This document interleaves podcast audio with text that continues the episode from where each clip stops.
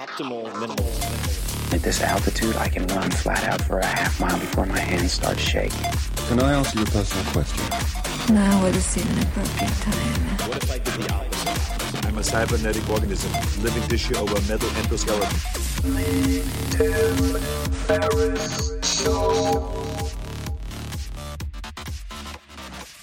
This episode is brought to you by Athletic Greens. I get asked all the time what I would take if I could only take one supplement.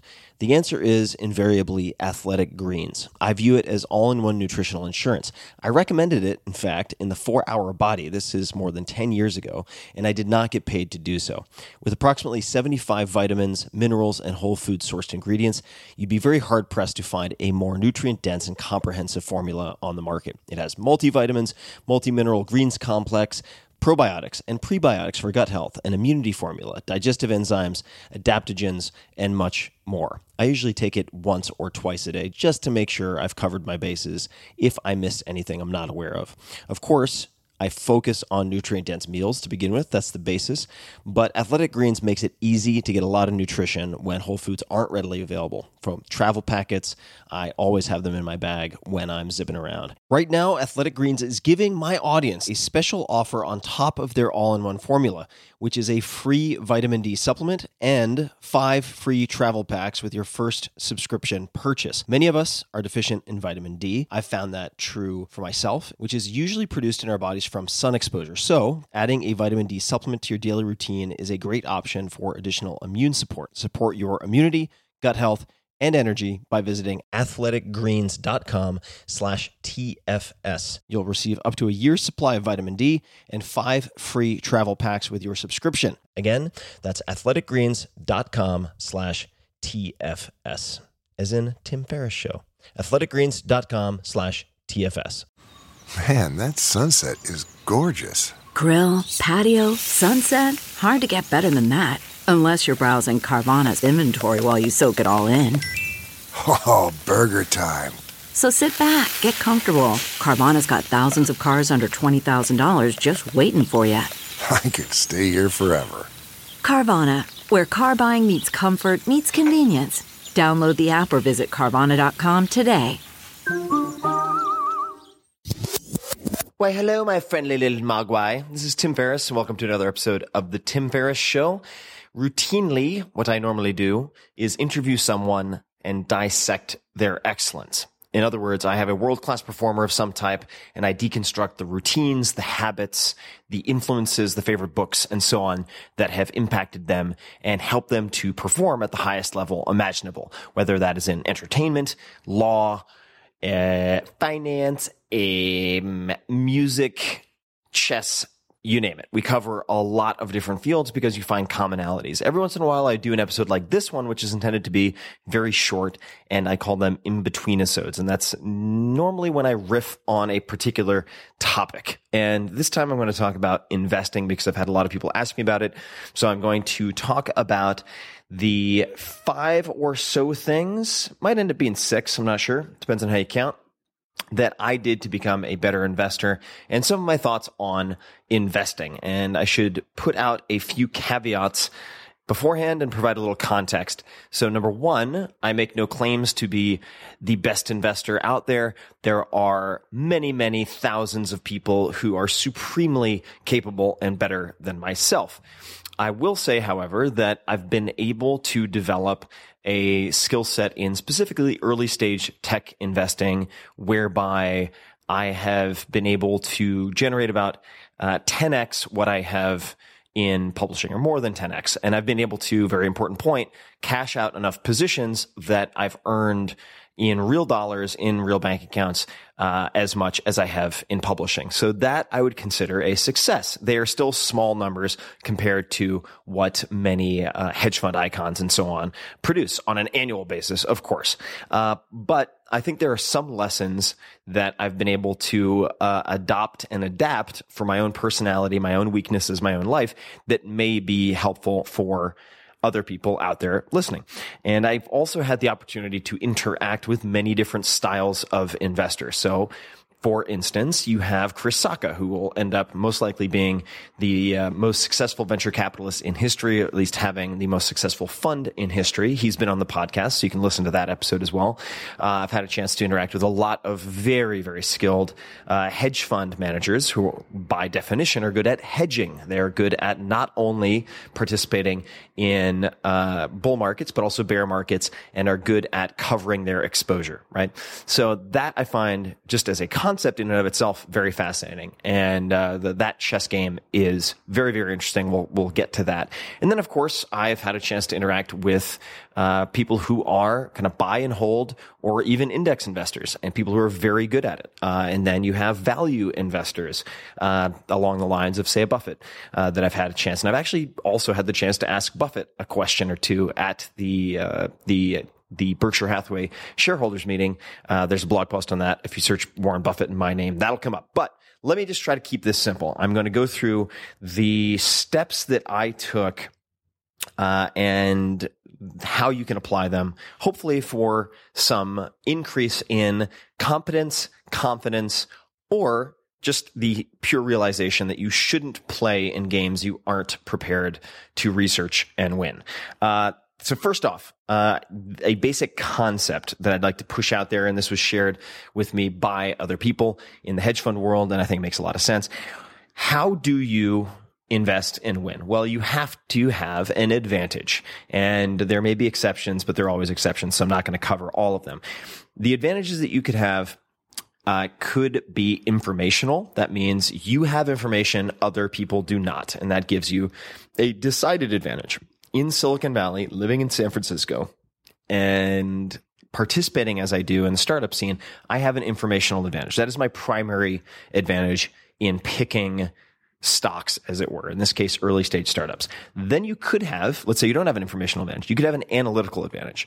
That means you're better at reading the charts, doing technicals, uh, or even uh, crunching numbers. Maybe you have PhDs, maybe you have uh, algorithms that help you to take data that is available to other people, but make better use of it. Uh, Renaissance Capital would be a good example of that. And there are many others. Uh, some folks at D. Shaw, for instance, blah, blah, blah. Then you have behavioral. Uh, behavioral is a very, very, I think, under discussed element. People are keen to get to the how to and, and they want the recipe for investing. But just because Warren Buffett can use it doesn't mean you can. Uh, and uh, by behavioral, just as one example, if you read The Making of an American Capitalist about Buffett, uh, there's a story of his daily routine and how he would go to the office, come home from the office, and then walk upstairs to read annual reports. And I'm, I'm roughly paraphrasing this. I might be getting a few details wrong. And at one point, he came home, and I think his son was just splayed out on the stairs, had completely wiped out, and was in pain. He stepped over his son, went up to the office, and then later came down, maybe a few minutes afterward, and said, "Are you okay?" All right. He has a hardwiring and an ability to divorce emotion from life, which includes uh, financial decisions, so that he doesn't succumb to what you might call Mr. Market, the the manic depressive who will have all of the wrong instincts and not do what Buffett says, which is be greedy when others are fearful and fearful when others are greedy. Uh, easier said than done. So behavioral. Do you have a particular uh, personality type or temperament that allows you to make better decisions. Uh, that's it. Okay, so those are the basics. Those are the three. Um, so the first step is to read about different styles of investing. And I should also point out defining the term investing can be a little tricky for me. I subjectively define it as allocating resources to improve my quality of life. What that means is, for me personally, again, I could have an investment that returns an incredible annualized um, you know, compounded interest, like 20%. But if it keeps me up every night with insomnia and sweaty palms, it is not necessarily a good investment. And I will oftentimes liquidate those or avoid them altogether because if I am sacrificing my present day quality of life for, especially if it's for longer periods of time, years and years and years, uh, for a speculative future cash out, that is a, an extremely dangerous uh, proposition and a gamble. So, um, I am investing to improve my quality of life, uh, and that is how I think of capital and resource allocation, time, energy, etc. I'll go into that another time. So start reading about different and conflicting styles of investment. And this is to, in some ways, try to spot patterns so you can identify people who embody your strengths or weaknesses. Again, looking through the lens of informational advantage, analytical advantage, behavioral advantage. Who could you emulate potentially? Number of books. And if you don't have time to read these books, guess what? You shouldn't play because you're going to get your fucking face ripped off. Uh, and that means that you should either, and I'm not a professional financial advisor. So everything in this is uh, my own experience and opinion. Get professional advice before making any financial de- decisions, blah, blah, blah. But, uh, if you can't make the time to do this, then, uh, you know, consider, uh, putting your, your cash in a mattress or uh, just putting a bunch of stuff in no load index funds and just forgetting about it. Um, or using something like Wealthfront, which I'm, I'm an investor in, meaning I own equity in Wealthfront itself. Uh, but coming back, Buffett. Okay, let's look at Buffett first. There are two ways to read Buffett uh, that that I really enjoyed. The first is the making of an American capitalist, and some would say read Snowball. Snowball's also very good. I just enjoyed the perhaps more brutally honest assessment of the unauthorized biography, but they're both very, very good. So the making of an American capitalist is a very good look at Buffett. Secondly, read his annual letters. Uh, and if you just search the annual letters of uh, Warren Buffett sent to shareholders of Berkshire Hathaway, uh, you can find a paperback collection that is worth its weight in gold. Next, let's look at a very sharp contrast. There is a fantastic book called More Money Than God, and it's about hedge fund managers uh, and the history of hedge funds. And there are some incredible personalities in this book with extremely diverse styles of investing. Uh, it is a fantastic read. It is all, it is along the lines of, I would say, liar's poker in its readability. Uh, and I think Liar's Poker is another great book to read. So I'll bring that up next. So More Money Than God, must read. Next, Liar's Poker and Flash Boys. You could you could really read either one of them, but uh, Liar's Poker put Michael Lewis on the map, covers Salomon Brothers, among many other things, bond trading and mortgage backed. I think it covers mortgage backed securities. And then you have Flash Boys, which is about high frequency trading. Both of these make it clear that if you expect to read Barron's and then go compete against professionals who do this with nearly infinite resources, um, that you're on a fool's errand. So you wouldn't necessarily, hopefully, bet on yourself if you sat down with, say, the 10 best poker players in the world. You wouldn't bet on yourself. Uh, if you were thrown into a golf tournament with the best golf players in the world, you would not bet on yourself. So if you get thrown into the stock market with sharks and brainiacs and teams of PhDs and computer scientists and so on with infinite resources, would you bet on yourself? And the answer should be 99 and 1,999 times out of 100,000. No. Uh, so these are two good reality checks. They're fun reads because Michael Lewis is amazing, uh, but they show you just what happens behind the scenes. Um, and so, for instance, the, the anecdote that stuck with me in Liar's Poker was at, at one point, there was a guy at Salomon Brothers, the equivalent of, I think his name's Fat Tony, who's the sort of caric- uh, character and caricature that, uh, uh, Nassim Taleb uses for sort of street smarts, who would, would say, uh, put, I'm making this number up, but he would put, say, $10 million into a particular type of bond and he'd say it's going up. And it wouldn't go up. And his colleagues would mock him. And then he would put 500 million or a billion dollars in and the entire market uh, would freak out. All the market participants, uh, they would think that he knew something they didn't, and then they would drive it up. And he would say, "See, I told you it was going up." And this is not an uncommon type of tactic. So those are two good reality checks. So you have a healthy fear of death in you when you step into any of these markets. Okay, next uh, to give you perhaps some confidence after that one has deflated you, uh, is a very underrated book. And I think it's underrated partially because of the title. And I know how that feels because I wrote a book called The Four Hour Work Week. But this one is, is, uh, You Can Be a Stock Market Genius by Joel Greenblatt. And, uh, and, and again, I'm not a professional investor, guys. So this, this could be, um, excuse me if I misspeak, but, uh, it's effectively event based investing. And um, I will let you look into this. It's a surprisingly advanced book. So I would say it's probably for intermediate and advanced investors who have some track record or mileage uh, on their on their investing. But it again, the purpose right now is not to immediately jump in and start spending money. It is to read about different styles. Uh, and uh, event based, meaning a merger or any number, a, a disaster. Uh, an event based approach to investing, I find uh, just intrinsically fascinating. So that that is a good one to check out. And I'm probably not doing it justice, but uh, you can be a stock market genius. Great book. All right. Um, now let's talk about. I'm going to give one more, and then we're going to get to the sort of uh, buy and hold uh, type books that I think have a lot of compelling logic in them for a lot of people. But before that, um, money. I think it's Master of the Game or, Mas- or Master of the Game by Tony Robbins is also a compilation. Uh, you have people from PIMCO.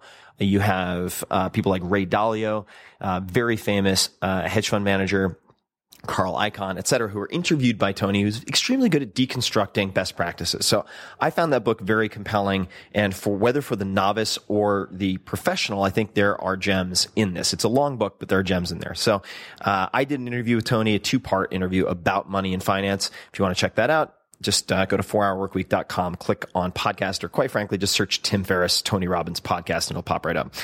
Uh, so now, next we have one by Daniel Solin, I think it is, S-O-L-I-N, the smartest investment book you'll ever read. Uh, you could also read stuff by Bogle or say, uh, Random Walk Down Wall Street or Through Wall Street by Burton Malkiel.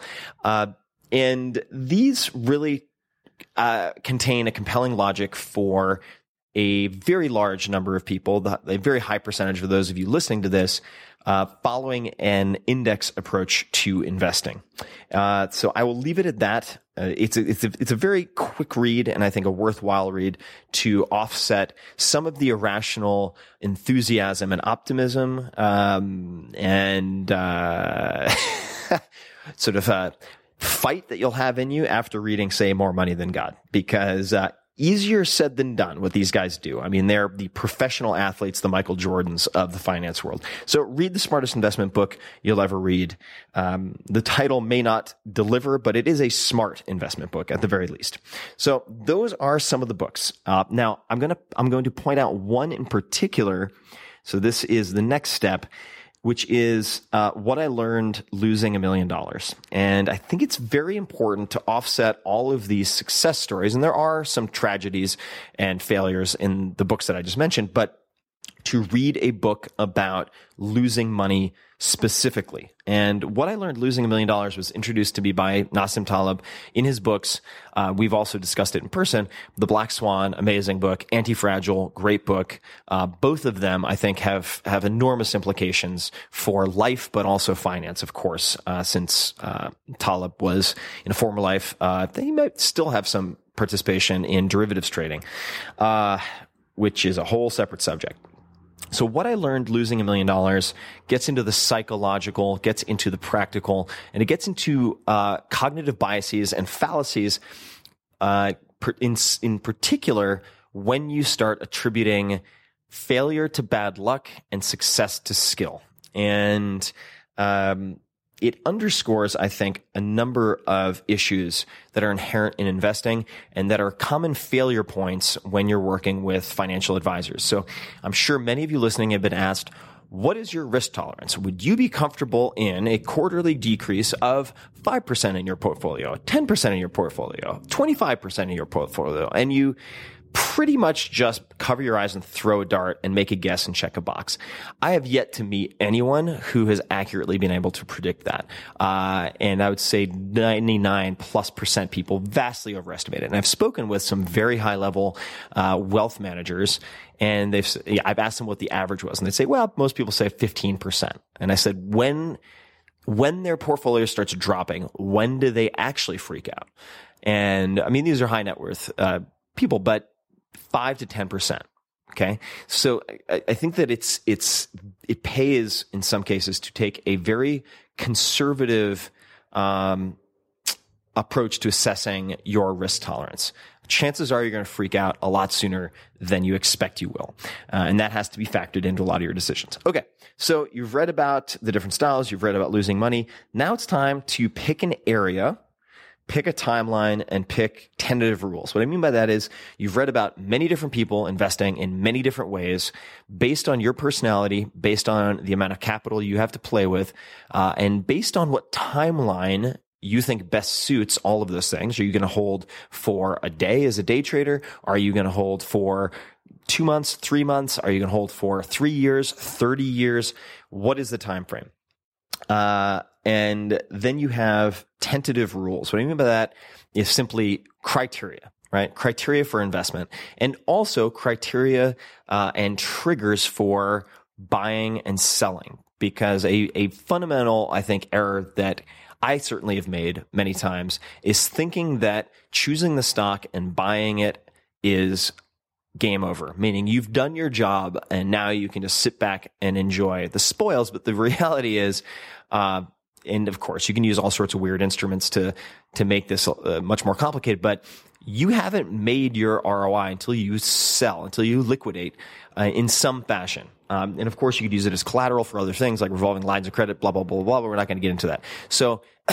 knowing when to sell and having a plan for selling is just as important as buying in the first place. So people might say, well, you know, you, you make your money in real estate or in stocks when you buy. That's why it pays to be a value investor because you're buying below book value. Right. So even in a worst case scenario, you can do pretty well. And I would agree with that, but you can still make massive mistakes if you haven't decided, like a good poker player, when you're going to walk with your chips. Right. Um, and uh, so that's it. All right. So you're you're picking an area, one or two maybe. Then you are picking time frames, and then you're picking tentative rules, right? Like I did in the world of startups. What's next? Are you going to go out and spend a bunch of money, make a bunch of bets? Well, yes and no. So I would suggest one of two approaches. You could do both. And that is number one, I highly, highly, highly encourage you to paper trade. What does this mean? This means you're virtually trading. You're not going out and putting real money into bets yet.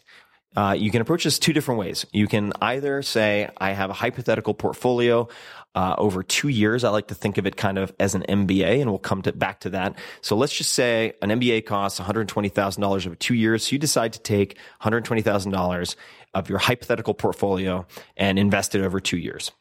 Well, you could do that for two years. Uh, I mean, if you're investing for life, what's the rush? Uh, but um, in that case, you would pick stocks, decide how frequently you're going to invest, for instance, if you've chosen stocks, and see how well your criteria works. So let's say that you have a two year hold period. That's your, that's, that's your, that's your time that you're planning on holding investments. So you place a bunch of bets in the first quarter or two of this hypothetical MBA. Again, it's not real money. This is on paper.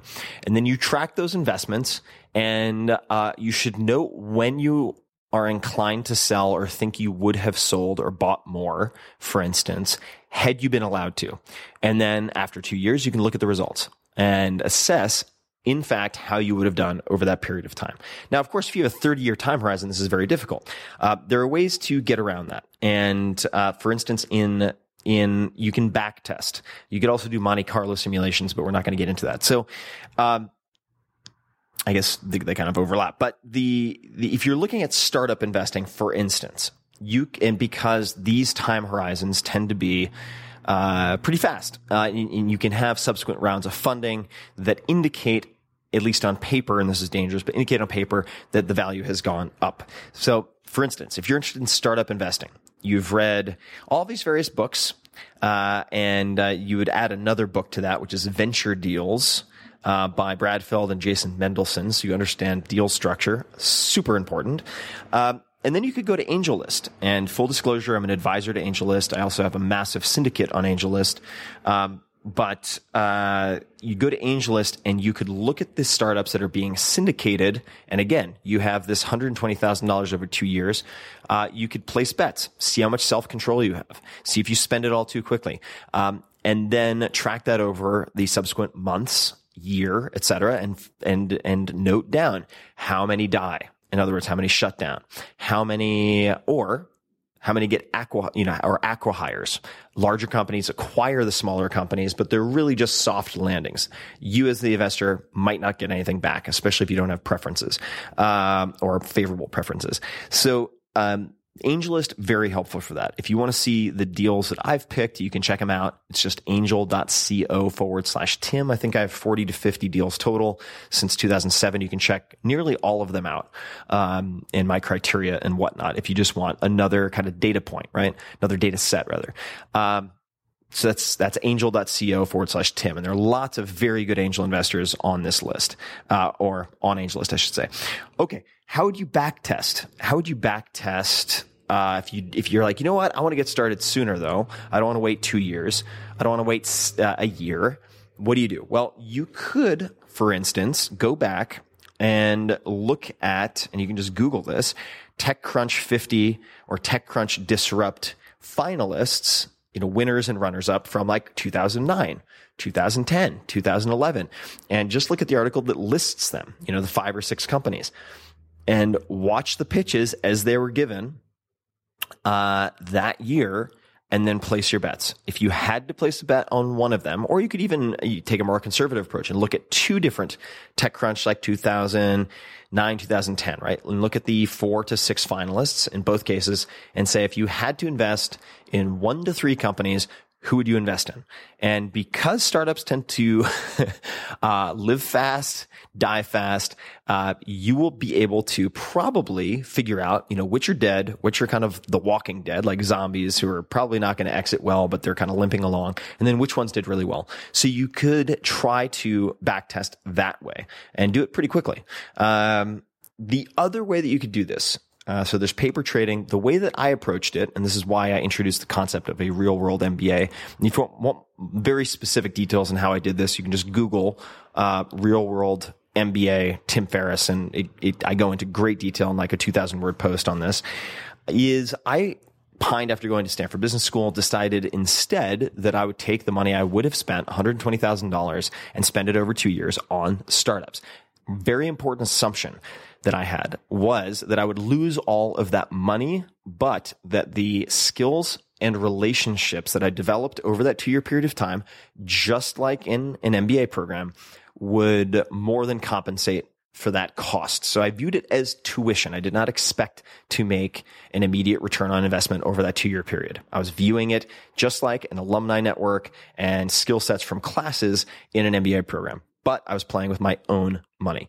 And uh, that is how I got started in 2007. And big thanks to Mike Maples Jr. for helping me with that and the many people who have helped me along the way uh, in my education, like uh, Chris Sacca and Naval Ravikant who is the CEO of AngelList as a side note. Uh, but that's how I got started. And uh, I made very small bets in the early stages, made some massive mistakes, and in that way cut my teeth in the real world because the way you respond playing Mike Tyson punch out is very different from how you respond when you have Mike Tyson actually punch you in the face.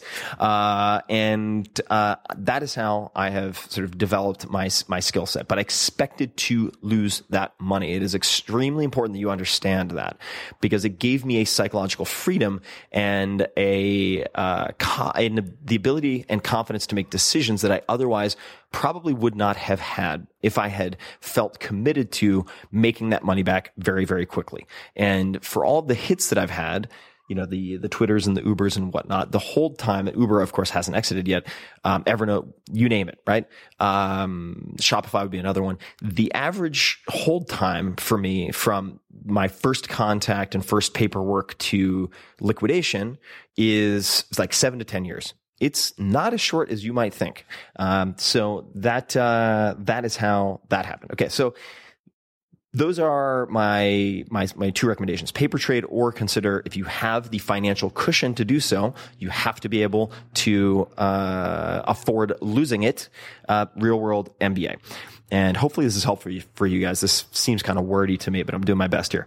Uh, last but not least, this is a super important step is you need to, to have regular check-ins with yourself and practices so that you don't forget the point and lose the forest for, for, for the trees. What I mean by don't forget the point is it is extremely easy to focus purely on the metrics, the compounded interest, the, the, the ROI, financial ROI, that is, the amount of money in the bank account, the valuations on paper. And many of those things could be making you utterly fucking miserable. And uh, I have found that in the past, and then I've liquidated um, various positions. And you could say I'm losing money because they later went up, but uh, that that is very rarely the case if you compare it to the starting point.